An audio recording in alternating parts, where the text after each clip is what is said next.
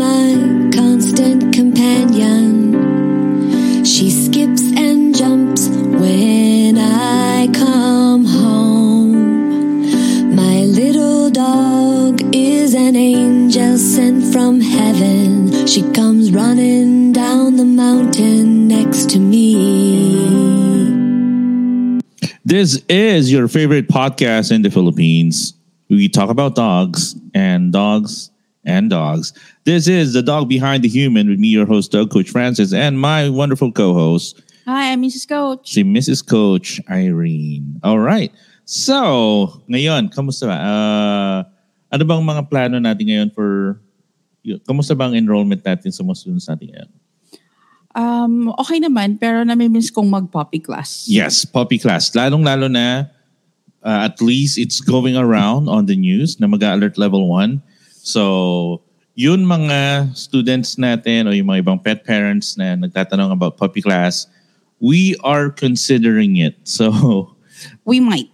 we might open a puppy class. Yung face-to-face. Siguro mga limited pa din naman na ano. Oh, isang ano, isang handler per dog kasi dati we we allowed two handlers. Yes. Um, a main handler and a co-handler. Mhm. So ngayon, siguro one na lang, tapos limited lang yung students para at least makapag-offer tayo ng alternative na program para sa mga pet parents na gusto nila sila mismo magti-train. And it's a much more ano uh, best price option okay?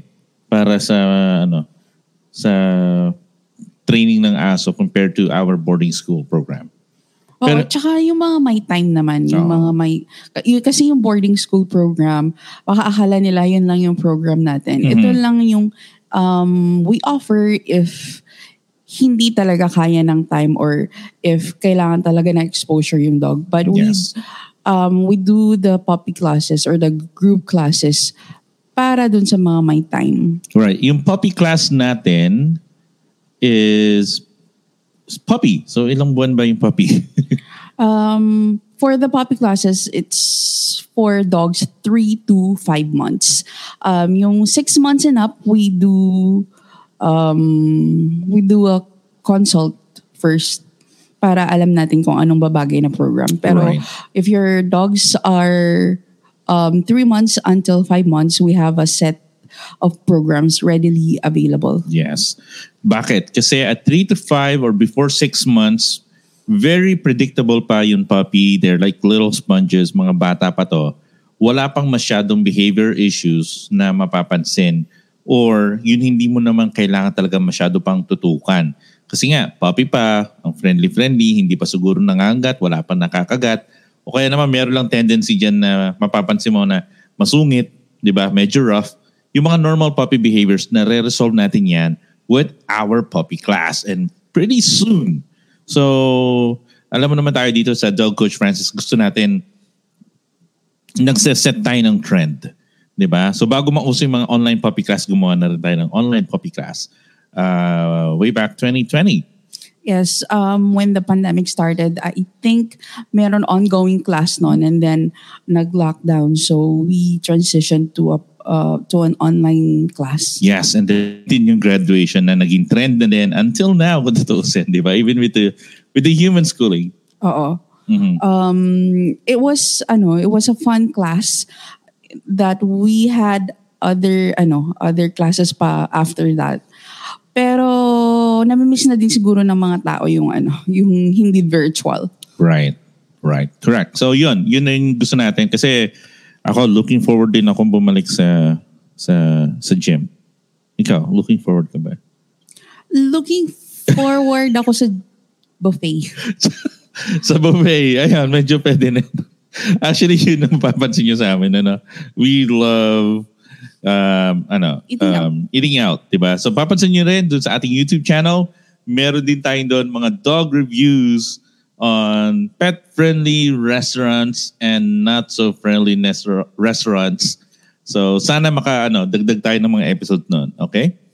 All right, so uh, checking on the comment section. So batiin lang natin 'to. Ayan. So uh, sabi ni uh, Dionic Melin. Ayan. Uh, good morning po. Good morning din po sa inyo. And then, syempre, si uh, AJ Bantos sabi niya, good morning. Ang early natin ngayon. Ah, ha, ha, ha. And uh, follow-up niya, nakakaantok ang online. Depende yan sa teacher. Depende sa teacher. You should see me doing online. You know, yun live. ba? And yun. Uh, magkakaroon din tayo ng online parang event, 'di ba? So, uh, it's about a pet insurance thing. So, It's private. It's a private. Oo, it's a private engagement pero uh, we're excited kasi meron na naman mga para magla-launch ng pet insurance. So that's always welcome na dumadami na nagkakaroon na ng competition which means pet parents would have more options. And then, syempre, uh, it's for the protection of our dog kung nagkasakit Yes. sila. Winner ang pet parents. But it's something na you wish you don't have to You, ha- use. you don't have to use. lahat naman Correct. ng insurance. Correct. Pero we can't share the details pa since um, malalunch pa lang tomorrow. Right, right. Anyhow, um, another comment is from Therese Claire. Therese says, Good morning. Looking forward to your puppy class. Hopefully soon. My puppy is already at four months. Ayan. So don't worry. Pasok yan until before six months naman. Okay? All right. Uh, teka, meron pa siyang follow-up comment. Sabi ni Therese din is, I'm training my puppy pero I think it's not enough. I watch your videos and I super love it. Thank you for watching her videos. Thank you so much. Yeah, we super love it as well if you we get feedback ng mga nakakapanood ng ating uh, videos and uh, speaking about videos, we have been getting a lot of comments doon sa mga controversial na videos at reaction videos na ginagawa ko, Mrs. Coach, na sabi niya, ingat-ingat ka dyan. Baka ma-death threat. baka ma-death threat daw or magaya tayo. Meron mga nag-comment doon, baka magaya daw tayo kay Doc Dr. Adam na napakaganda ng kanyang advocacy. Pero things went south kasi some people are just not really, uh, ano, they don't take it constructively. Di ba? So they find it very offensive. So hindi ba yeah. open- uh, hindi ba offensive yung mga videos mo? We try not to. We try not to. And hindi po tayo nagpapangalan. Yung iba doon, naka-chipmunk ang boses. At saka naka-blur yung mga ilan. At saka naka-face mask naman sila. Buti naman hindi good. offensive kasi ako yung kinakabahan pag mga ganyan videos yung ina-upload. Right. Pero we're doing this just to educate. So marami din naman nakakapanood na they agree with our points. Uh, it's just really, we're just trying to be critical, okay, ng, ng mga aso. Kasi nga, these are dogs that we bring into our lives. And very important kasi it's a lifelong commitment. Kumbaga, kung mag adapt ka ng human kid, di ba? Siguro talagang bubusisiin mo yan, di ba? Kung mag adapt ka ng human kid. Pero sa dogs, parang, oh sige, cute, pwede na yan. So, it's actually much more than that. All right. So, eh, hey guys, if you're watching this live and you have you have a dog question, you can just leave a comment in the comment section and then we'll read it and answer your questions. But in the meantime, we are going to our word of the day. And word of the day, here goes. All right. So, Mrs. Coach, what is our word of the day? Cortisol. Okay. So, cortisol. Bakit ito nga pala yung pinili mo? Feeling ko kasi makaka-relate ako dyan. Okay. relate na relate ako dyan. right. Okay. So, cortisol is defined as... Ako ba? Mm, Ikaw na lang. A hormone manufactured by the adrenal glands which is linked to stress. Forceful training increases levels of cortisol that thus it is not recommended. right. So, cortisol is... Uh, ano, it, it can be found with most animals, especially with humans and dogs since we're just really talking about dog training. So, each time na magte-train tayo ng aso, whether intentional or unintentional, nagkakaroon ng cortisol increase dun sa aso. Okay? So that's very important kasi yung mga stress na aso, yung mga aggressive na aso, okay, is my audio okay? Ayan. So yung mga stress na aso at yung mga aggressive kadalasan, these are dogs that has high amounts of cortisol. Yung mga talagang super stress. Kaya nga sila nagre-react ng ganun kasi they're being pushed to a corner and hindi nila alam ang gagawin. Ang alam lang nilang gawin is, hey, if I attack, if I bark, or if I react this way, akala nila okay lang yun sa mundo nila. Pero, tumataas ang kanilang cortisol, lumalabas din yung mga uh, ugali na hindi natin gusto. Kasi nga, stress sila. Okay? So, that is cortisol. And then, if you use forceful training, ano yung mga forceful, Mrs. Coach? Um, I'm just guessing. Mhm, Pero sige. is it the use of prong collars, choker? Mhm. Tama ba? Correct. So these are just some of the methods na nagpapataas ng cortisol o yung stress ng ano ng aso. So if the dog is already stressed tapos gagamit ka pa ng aversive techniques, lalong tumataas yung cortisol nila. The dog never learns kasi minsan nag-shutdown na rin sila. Ganun ang effect ng cortisol dun sa katawan. So the same way na parang pag pinapagalitan ka, minsan nga parang nag-zone out na nga eh, di ba? Ah, hindi na tumatanggap ng information kasi you're just super worried. If you're really anxious, di ba? If you're an anxious person, di ba? So, mataas na yung, ano, uh, kudari, ang prof mo si Professor, sino yung sikat na professor ngayon? Carlita? Si Professor Carlita Carlos. Nakakatakot siya siguro maging professor, no? So, isipin mo na lang, siya yung Pero, professor mo. maroon, pero marami kang matututunan. Oo nga. Pero yun nga, kung masyado kang kinakabahan, tas sa, tinatanong ka pa ng mga mahihirap na ano, na tanong, so tataas talaga yung cortisol mo. So same thing with dogs, okay? That's why when we're training with dogs, we try to manage the stress of the dogs. Kung gusto na, ang mas maganda talaga is we lessen the cortisol levels of the dog para, yun, by using much more friendly, least aversive method. Meron ako nakita na poster from other trainers. Mhm. Um, give your give your dogs a cortisol free. Uh, uh, no, no, no. Give your dog um a parang cortisol holiday, parang ganon. Oo. So you move them away from the from the things that stresses them daw. Correct. Correct. So yun, yun cortisol-free holiday, ibig sabihin, huwag niyo silang bigyan ng stress. Kasi it also helps with brain development. It also helps with health in general, di ba?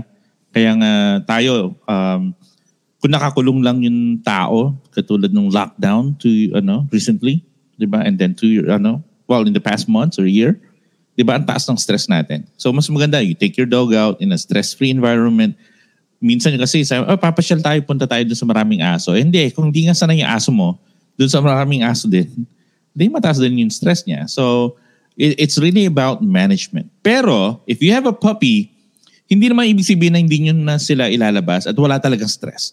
Because, uh, in real life, di ba, which is this life, the, the only one we have, okay, uh, life is not filled with, ano yung sabi nila, butterflies and unicorns.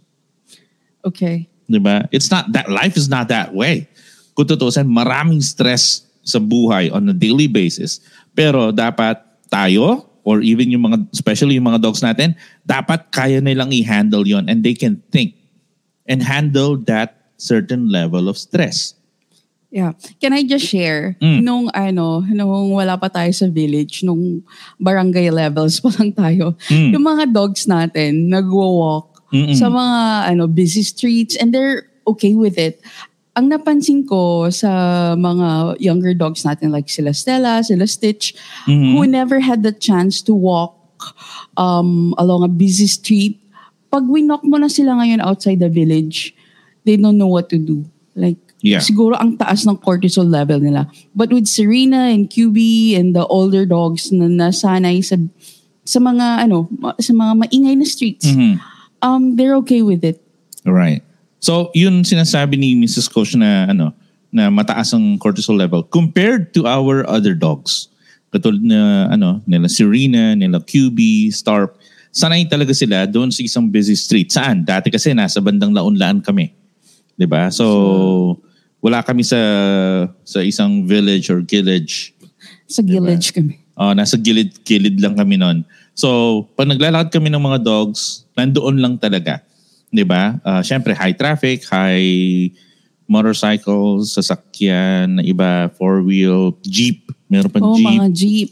Di Tren. ba? Tren. Meron pang tren. My goodness. Ayan, And they're okay with it. Wala wala silang ano, wala silang um pwede ko bang sabihin wala silang pakialam sa Oo. sound. Naka, natutulog sila doon sa tabi ng bangketa and it's fine. Oo. Di ba? Pero if you try it with Stella, Ah, stress sila. Hindi siya hindi siya ihiga. Nakaupo lang siya palagi at nakatingin lang sa sa atin. Parang sabi niya, parang sinasabi niya, Ew, can we get out of here? Si Stella yung ano, Oo, medyo uh, from the valley. Oo, from the valley. Stella from the valley. Ganyan. Okay, so meron mga ibang tanong na dito. Ah, susubukan natin basahin yan mamaya. Okay? So standby lang kayo. So ipipin ko lang yung mga tanong nyo. Teka lang. Pa, Ba't lagi kang napagkahamalan na doc? Oo nga po pala. Hindi po hindi ako po, doc. ano, y- hindi po Doc Coach Francis, dog. Oo, dog, coach. Francis. Ayan. In, Pero malay mo, di ba? malay mo, ah, unti-unti. Pag, pag ano tayo.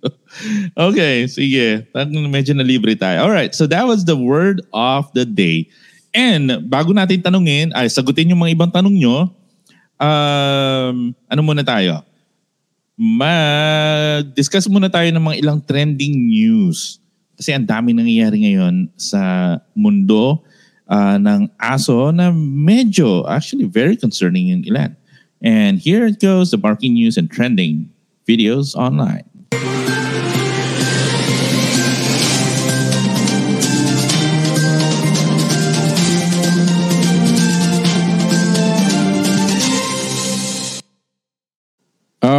Alright. So simulan muna natin yung uh, nangyayari doon sa kabilang side ng mundo. Uh, everybody is ano is following concerned about this. Uh, kanya-kanyang opinions, kanya-kanyang kuro-kuro. Pero syempre, if uh, hopefully you've not been living under a rock, okay, and you're fully aware of what's going on, pero uh, there's actually, uh, well, again, depending on the perspective na pagtingin natin dito, you might want to call it invasion, you might want to call it war, start of war, provocation, kung ano man yun sinasabi, ano, kung ano man yun perspective nyo doon. Pero, ah, hindi lang tao ang naapektuhan, pero pati yung mga animals. So, our first trending topic is a news coming uh, shared by PawMyPets.com, and according to the article, heartbreaking photos show Ukrainians clinging to their pets as they flee. Ayan. So, as hundreds of thousands of Ukrainians flee their nation, many are refusing to leave without their pets by their side. Throughout social media, photos have popped up of people and their animals attempting unpredictable border crossing or huddling in bomb shelters and subway stations. So, ilan to sa mga nakikita natin na litrato. Yan. So, uh, this dog appears to be like a French bulldog or pug. It's a Uh, Frenchie. Oh, it's a Frenchie of some sort. And ayan, kasama ng mga humans ang kanilang mga pet kids. 'Di ba? So, what do you think of what's going on, Mrs. Coach? Um, I saw an article then na um, hindi ko alam kung anong border yon but they were allowing pets without um without the yung necessary requirements like Right. papers and Uh-huh. kasi 'di ba when you when you travel with a pet ang daming kailangan na requirements like Correct. vaccination certificate Mhm. um, veterinary clearance at kung ano-ano pa depende dun sa country na pupuntahan mo. Um, but it was, um, well, despite the news, uh, nakakalungkot, syempre, um, sabi ng ano, sabi ng news article, they were allowing the pets to enter the country without requirements na Mm. for Ah, safety. Right. And I I think na kita ko rin 'yan kanina.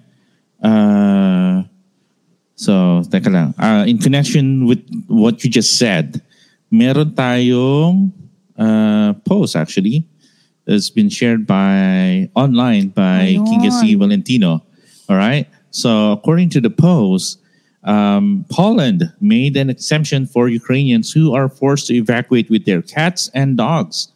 There is a designated gate your pets can cross without a passport as part of the evac exemption. Help is available at the border. Don't leave them behind. You can just imagine yung mga gunfire, yung mga pagputok, if there are any. Because again, guys, we're not there. So, hindi natin masabi talaga kung ano talaga yung mga nangyayari unless na meron mga sinishare ng mga tao online. Pero ang dami din kasing fake news eh. Napansin ko din eh. Parang mga recycled videos, yung mga military exercise, pinopost nila and then they're saying, oh, ito yung nangyayari ngayon. So ang dami din talagang fake news. So we have to be very critical guys kung ano talaga yung mga pinapanood natin. You try to scrutinize sino ba yung nag, ano nun, sino ba yung nag-share. Uh, is it the real deal? Kasi yung iba, edited din. Meron pa nga kumalat, meron daw parang ace pilot ng Ukraine na lumalaban doon and marami na daw siya nag-gun down. Yun pala, gaming community lang yung nag-upload din nun. So, oh my gosh. Jeez. Okay? So let's be very critical about that. Pero yung dun sa dogs, nakakaawa. Uh, not just the people, pero in dogs. And we are hopeful na magkaroon ng resolution in a peaceful manner yun uh, nangyayari ngayon uh, sa kabilang side ng mundo. Okay? Kasi it's a precursor of what's going to happen in the years or in the days that come imagine mo na lang yung cortisol levels ng mga dogs. Yung nga eh. Kaya nga saktong-sakto rin yung napili mong ano, uh, word of the day dahil dun sa cortisol. And then, syempre, meron din mga lumalabas na, ano, na ilang mga bayani. Uh, mga stories ng mga kabayanihan, hindi lang ng uh, mga ano, Ukrainian people, resident soldiers. Uh, syempre, if you're going to look at it on the Russian side, they are heroes in their own in their own right, 'di ba? Kasi sundalo sila. Pero anyhow, uh, again, we're sticking with the dogs. Uh, hindi naman tayo military expert or political science expert. Dogs tayo. Pero here, we are sharing another photo ng isang tao na ang ginagawa niya talaga is uh, ito, si An- Andrea Sister Nino. Yan. So he stays in Ukraine to protect stray dogs. He doesn't give up his mission even in times of war. All respect to this great man. So ang ginagawa niya talaga is naghahanap siya ng mga mga aso na posibleng uh, nasaktan doon sa nasugatan. Ano, or nasugatan and sinusubukan niyang sagipin kung sino pa yung pwede niyang sagipin. So hats off to this uh, fine man. Uh, if only we can also do something uh, to help. Siguro uh, while other people would probably uh, use prayer, and if you believe in that, please go ahead and pray for the country. Pero para sa akin, mas maganda talaga is we educate ourselves. Mahirap kasi na papanig lang tayo dun sa isa. Uh, I think it's much more complicated than that. It's not a Disneyland uh, approach na parang, oh, ito kasi yung bad guy, ito yung good guy. Di ba? All right. Tumatawa ka, Mrs. Coach. Ano pa? Ayoko mag-comment. Ayaw niya. okay.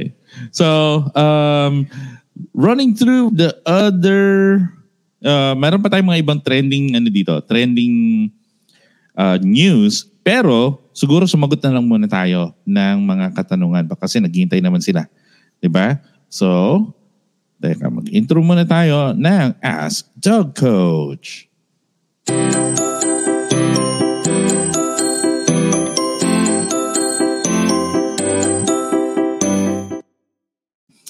All right. And one of the questions that we got on the comments is coming from Popsy. Doc, ano ba ang sakit ng dog symptoms? Suka, diarrhea, at minsan may, oh, oh. involuntary nginig. Oh, okay. So that's very concerning yun sa involuntary nginig. Unang-una, so um, naklaro natin, hindi po ako vet, pero we are answering your questions based on our decade-long experience of caring for dogs. Okay? So, pero syempre, para sa amin, if you have this kind of question, mas maganda pa rin is you um, go to a vet. Kung tutusin, kasama natin dito, guest natin siguro, or co-host natin dito, sasabihin niya pa rin, kailangan niyo pa rin pumunta sa vet.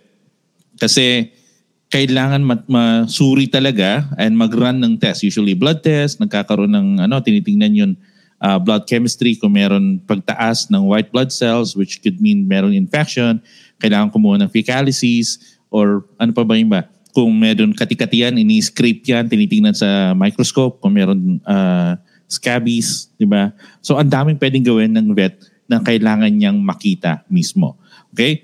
Pero uh, yun dun sa sakit na symptom na parang diarrhea tapos meron involuntary nginig, I suspect, Popsy, suspect, ano ko lang, suspect ko lang to ha, siguro educated guess, uh, yung distemper.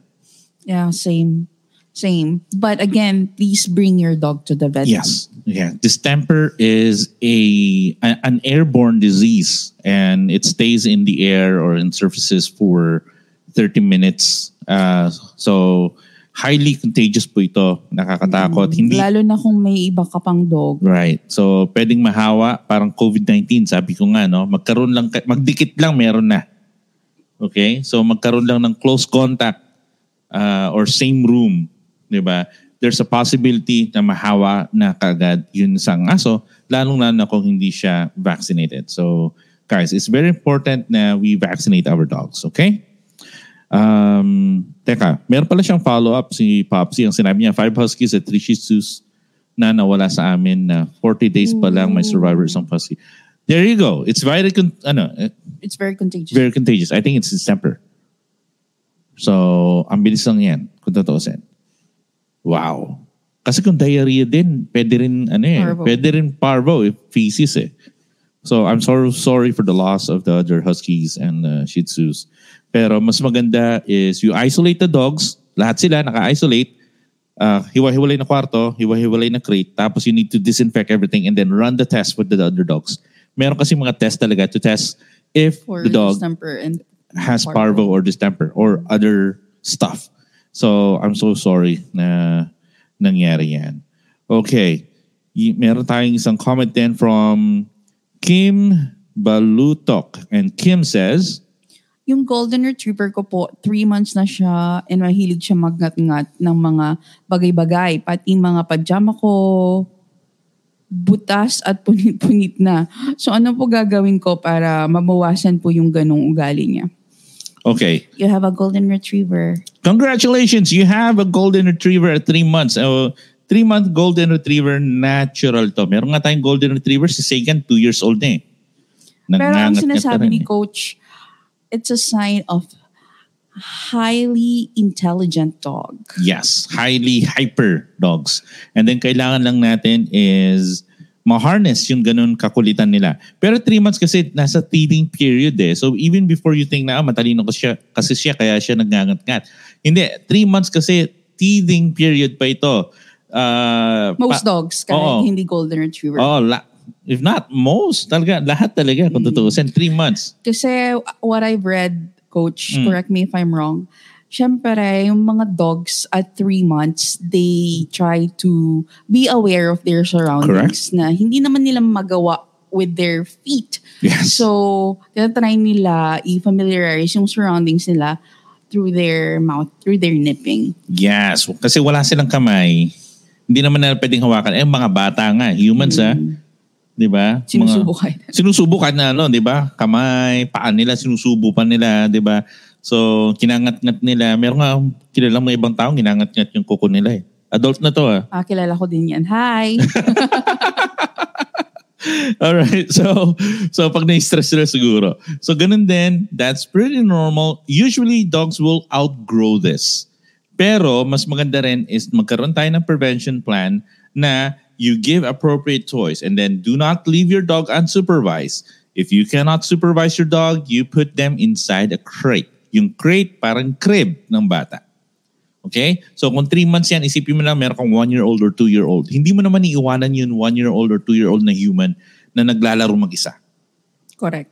'Di ba? So ang gagawin natin, kakabit nila na kakabit natin yung mga bata, 'di ba, yung mga babies sa crib para hindi uh, at least safe. Nandun yung laruan nila, hindi sila mauntog, hindi sila madadapa. So sa pag-aalaga natin ng mga dogs, we believe na kailangan same type of supervision din. If you cannot supervise your puppy, put them inside a comfortable crate na siguro meron electric fan o kaya naman if air condition yung bahay nyo, then dali mo sa may air condition yung wala masyadong stress na mangyayari and then syempre yung training. Okay? Simulan natin palagi ng Oo, wag mo na mas siyang bata. bigyan ng access sa pajama mo. Oo. Okay? Kasi I remember a client, ang ang issue nila before is nagngangat-ngat daw ng tsinelas. So lahat daw ng tsinelas sa bahay ninangat-ngat ng mga dogs nila. And their dogs were retrievers, Mhm. uh, golden slabs, ganyan. What they did was management na talaga. Alam mo kung anong ginawa. Like, Kilala mo to, di ba? Sino ba yan? Sige. Yung mga tsinelas nila, wala na sa ground. Ah, ah, wala na, wala na. sa taas na. Nasa taas na yung mga chinelas nila. Yeah. So yun, management. Mm-mm. Mm-mm. So ako, natutunan ko na rin na ingatan ng aking AirPods. So, no? Kasi, Kasi nga, si Sagan, favorite. inaabot niya ko na rin yung table na gamit, gamit natin ngayon. Di ba? Ang tangkad niya kasi. Ang tangkad niya for a golden Oo. retriever. Mas mabigat pa siya sa mga Alaskan Malamute. Jeez, ang bigat talaga niya. Nagulat ako nung sinabi ng staff natin. Okay. Anyhow, well, so uh, there you have it. That's our first round of Ask Dog Coach. Meron pang isang tanong si Hi, Attorney Kay. Oo nga, then dito, napansin ko din eh, si Attorney K. Yan, si Attorney K. Sabi niya, hello, Coach and Mrs. Coach. Okay, so meron pang tanong isa, si Therese. Sasagutin ko yung tanong mo, mamayang konti. Punta muna tayo, siguro, ano muna tayo. Let's have a 30 second break lang muna. Okay? This is The Dog Behind the Human. We'll be back.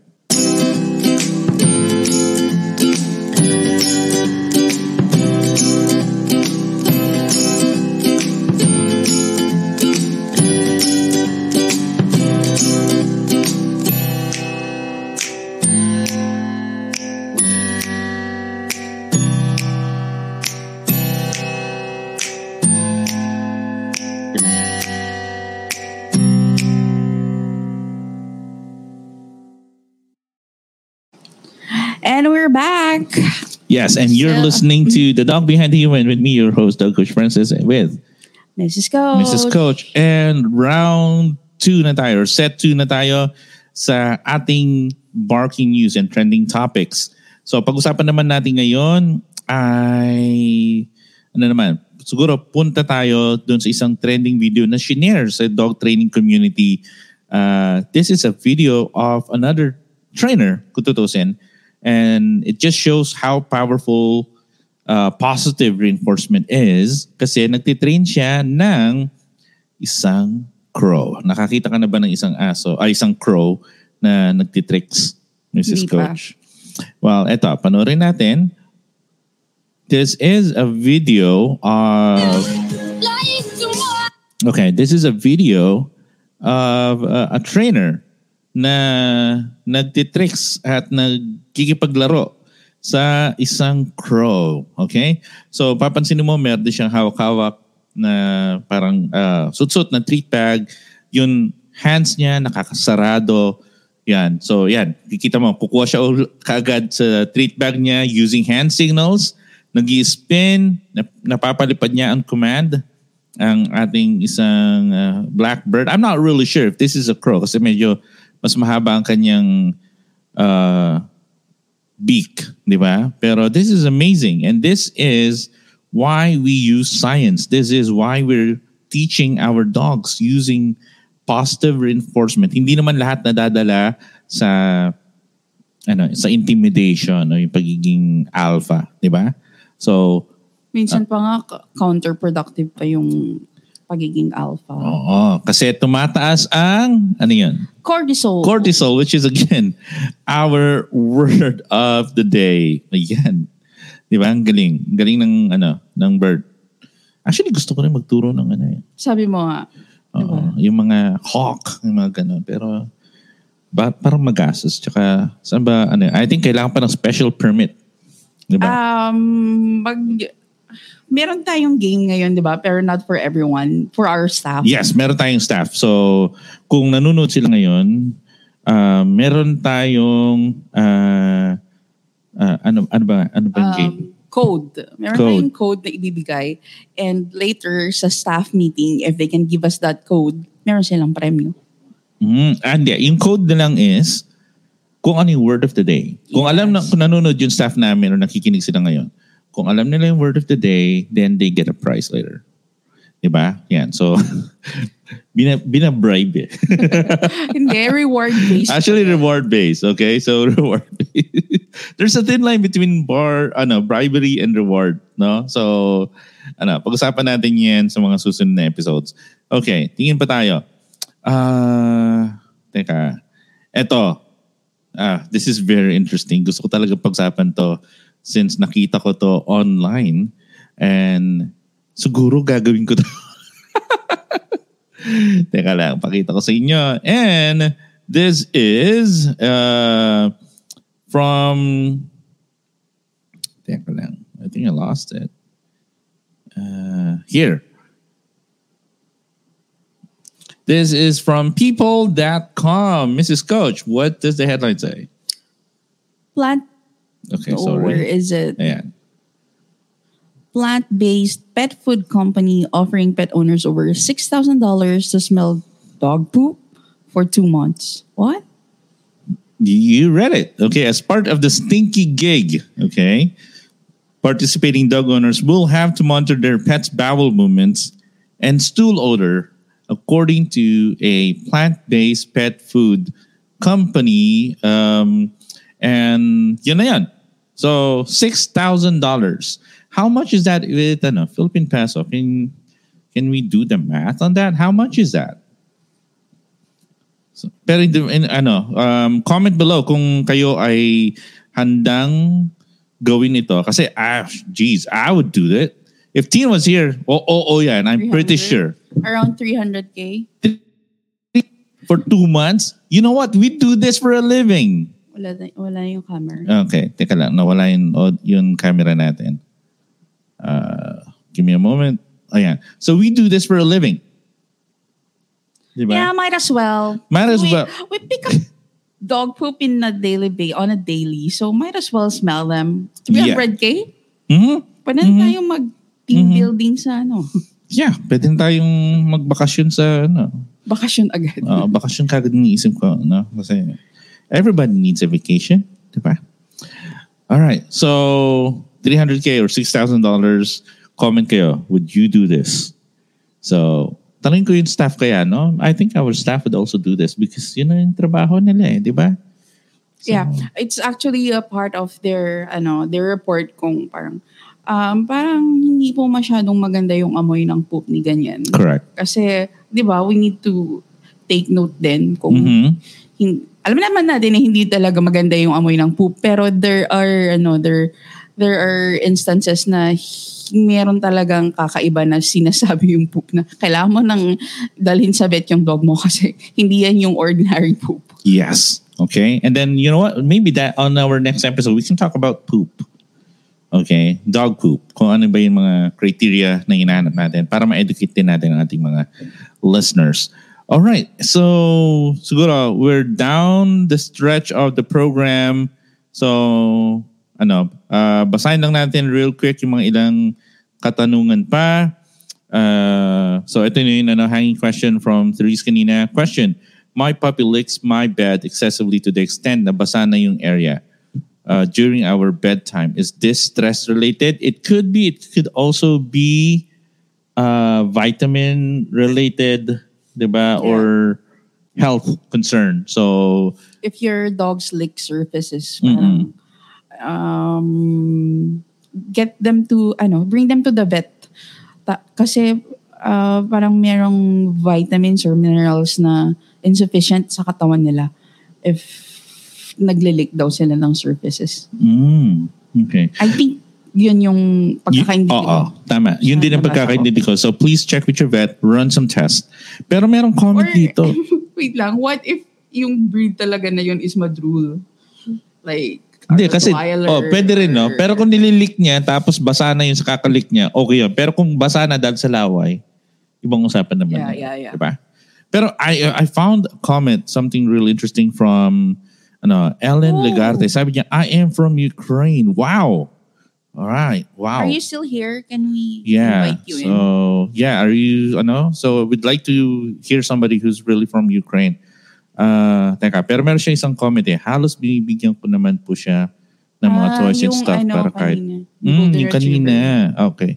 So anyway, so si Alan Legarte, hello. Uh, meron siyang, teka, let's see. Ah, meron siyang dog question. Pero he- hey, Alan, if you're still, ano, please comment below.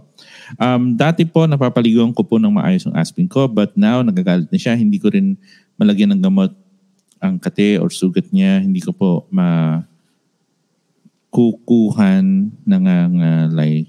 Ano yun, nangangat, Nagagalit. nagagalit. Nagagalit din. Well, pag ganito kasi, pag medyo matanda na yung aso, talaga nagde-develop na sila ng mga behavior. No, Na- he said?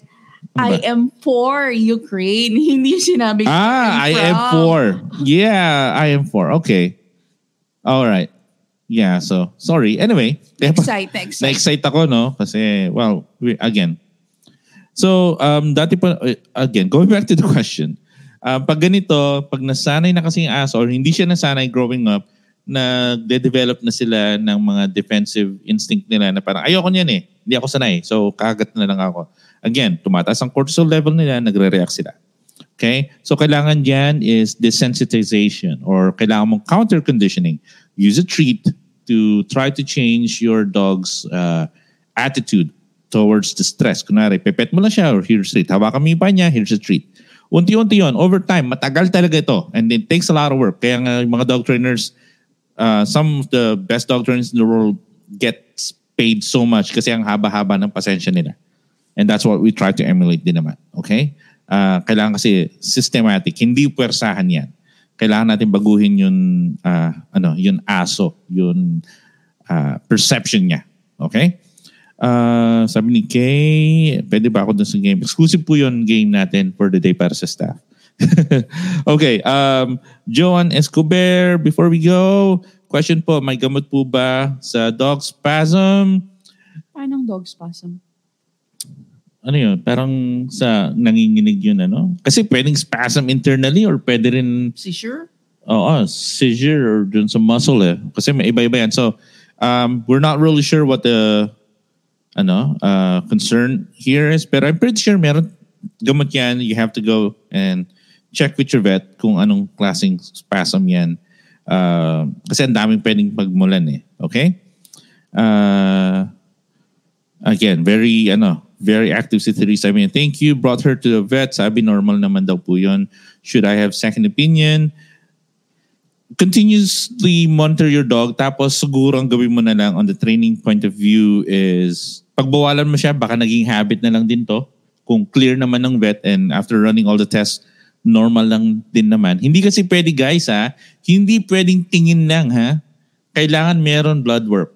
Merong test. Meron test, okay? Ask for the test. Hindi pwede yung tatanungin nyo lang tapos tingin lang. Okay? So hin- do not trust your eyes. The dog might appear healthy, yung pala meron underlying condition. So Uh-huh. run the test. Okay? Uh, last few comments is Lorenz Kakasyan says, ano po pwede gawin sa picky eater na dog? Four months pa lang siya. Mrs. Coach, do you have an idea? Lagi natin nakukuha tong tanong na to. Oo, laging nakukuha. Kahit ngayon dito sa school, meron kami mga picky eaters na dog. Um, but only to find out, binibigyan pala talaga sila ng table food Mhm. at home. Mhm. That's why ayaw na nila sa dog food nila. Mhm. Is this the same case with you? Then stop giving ano um, table food. Mhm. Yun. Tapos, four months, alam nyo, in general ha, ang isang asong gutom, Kakain. kakain at kakain yan. Okay? So maybe you can try to skip a meal, one or two meal. Tapos kung tatlo, apat, hindi pa rin kumakain yan, bring your dog to a vet. Check nyo muna, baka meron siyang nararamdaman. Okay? So sa amin, pag 24 hours or more than 24 hours, siguro mga tatlong meals ayaw kumain ng aso. Medyo red flag na yun. Okay? Actually, first pa lang, um, we check the temperature na. Mhm. And then, um, ano pa ba yung ginagawa natin? We try to switch dog food para alam Right. namin kung namimili lang ba or ayaw talaga niyang kumain. Kasi kung kumain naman siya ng ibang food or treats, edi picky eater lang talaga Yes. siya. Pero kung ayaw niya talagang kumain, um, vet na yung kailangan. Yes. So, you can try to boil ano yun, chicken breast tapos saka mo himayin. Try just to try to test kung kakainin niya. Pag kinain niya, picky eater lang talaga. Nasanay na lang yan sa table food or ibang food. no table food daw. So yun, uh, try to ano, try to switch uh, dog food Mhm. or kibbles, yung mas uh, mas premium. Mas premium, okay? Kasi pag aamoy niyo yung dog food tapos hindi siya amoy isda or hindi siya mabaho sa inyo. Di ba? Kung tutusin, yung mga walang amoy na dog food, uh, Ayaw. ayaw ng aso yan. Well, most dogs, meron kasi lahat gusto eh. Pero um, kung ano yung mas, ano ba, maamoy. Oo, yun ang mas gusto nila. Mm. Okay? So try to experiment muna ng mga iba-ibang dog food and then hanapin nyo. Tapos, maybe you need to lessen the food. Minsan kasi kung malit yung aso natin or puppy yung aso natin, we're expecting na gusto natin maraming kinakain. Pero try to limit the food din. Titignan nyo lang din kung ilan talaga yung kaya nilang ubusin. Okay? All right. So that's it for this episode. Uh, thank you so much for everybody who joined. Um, the podcast, meron pang pahabol. Uh, sige, meron pa Last- tayong last one. last question na lang dito. So, coming from V Granada and V says, My dog bit about four to five people Oh. na. This usually happens kapag halimbawa itatry siya ipet or aalisin siya sa kama namin or pag overly excited playing tapos may mag-try hawakan siya. Um, alam mo, at yung mga ano kasi, yung mga ibang tao, um, expectation nila sa dog nila, Mhm. hindi ko nila lahat, hindi ko nila lahat, is friendly and okay to be My dog is friendly. petted. Uh-huh. okay lang sa kanila na hawakan. Ikaw kaya, hawakan ka ng mga hindi mo kilala Oo. or Hindi kayo mga close. Hindi kayo close. Okay lang ba sa iyo yun? So, pa- eh, feeling ko ganun din sa dog. Um, hindi lahat ng dogs okay hawakan ng Yes. kung sino-sino. Ah, pero kung nasa bahay to, tapos family member lang din, it could be that your dog's being territorial over you. Tapos, um, hindi lang siya talaga nagkaroon ng proper socialization growing up. Or it could even also be genetically, ano, uh, genetic in origin. Ibig sabihin, baka yung magulang niya, yung tatay niya, is aggressive in the first place, which makes the dog very territorial, which makes the dogs very stressed and nagre-react na lang siya dahil wala rin siyang ganong uh, training na nakuha nung puppy pa lang siya. So pag ganitong situation, go ahead and consult with uh, ano, with a dog behavior professional such as ours. Pero yung nga, kailangan kasi din natin talaga makita muna yun aso din, no? Kailangan makita natin yung video, kailangan tanungin natin ano ba yung history. So, ganun tayo nagko-consult kasi. Okay? Pero binibigyan, binibigyan ka lang namin, V, ng idea on saan nagmumula ito. Okay? So, maganda talaga dito. Um, siguro, uh, wag mo siyang bigyan ng pagkakataon na mag-protect. No? So, wala, wala muna siya sa maraming tao. Um, kung hindi mo kayang i-supervise, itali mo lang siya or keep inside a crate. Ganon. So yung mga safety muna tayo, we always try to protect the humans muna. Okay? Para masagot ko kasi talaga to ng mas masinsinan, kailangan I need more information. Okay? Alright. So, uh, we have to really get out of here, guys. Um, Lawrence, Kakasyan, okay po ba? Ano yan? Okay lang ba? Wet or dry? Lagi bigay ng food. Pag may wet, gusto niya kainin. Pag wala, Ayun. ayaw na. So, so ganun. Um, pwede naman na wet and dry. Uh, kung nasanay na sila, go. Pero kung gusto mong i-transition din na walang wet, okay lang din. Pero yun nga, Oo, hintayin, nasanay na siya sa wet. oh, hintayin mo lang siya na talagang kumain siya dahil gutom na siya. All right, so that's it. Thank you so much, guys, again for joining us on this episode of The Dog Behind the Human. You guys are wonderful. Thank you for your questions. Uh, this podcast is available on Spotify, um, Apple Podcasts, Google Podcasts. and other ano, streaming platforms. This is also available on replay, syempre, uh, here on Facebook and also on YouTube. And if you want to get in touch with us, how do they get in touch with us? Just in case they want to enroll in a puppy class or uh, schedule a ano, in-person consult with their dog. Um, simple lang. You go to our Instagram um, page. Merong link doon for an inquiry form. As soon as you provide your details, like your contact number or email address, we will email you the information. Hmm. All right. So I guess that's it. Thank you so much, guys. This has been your host, Dog Coach Francis. And, and Mrs. Coach. Saying keep healthy. Keep safe. And don't forget to pet your don't, don't forget, forget, to, pet, pet your dog. dog. We'll see you on the Happy next Sunday. one. Bye guys. My little dog is my constant companion. She skips and jumps when I come.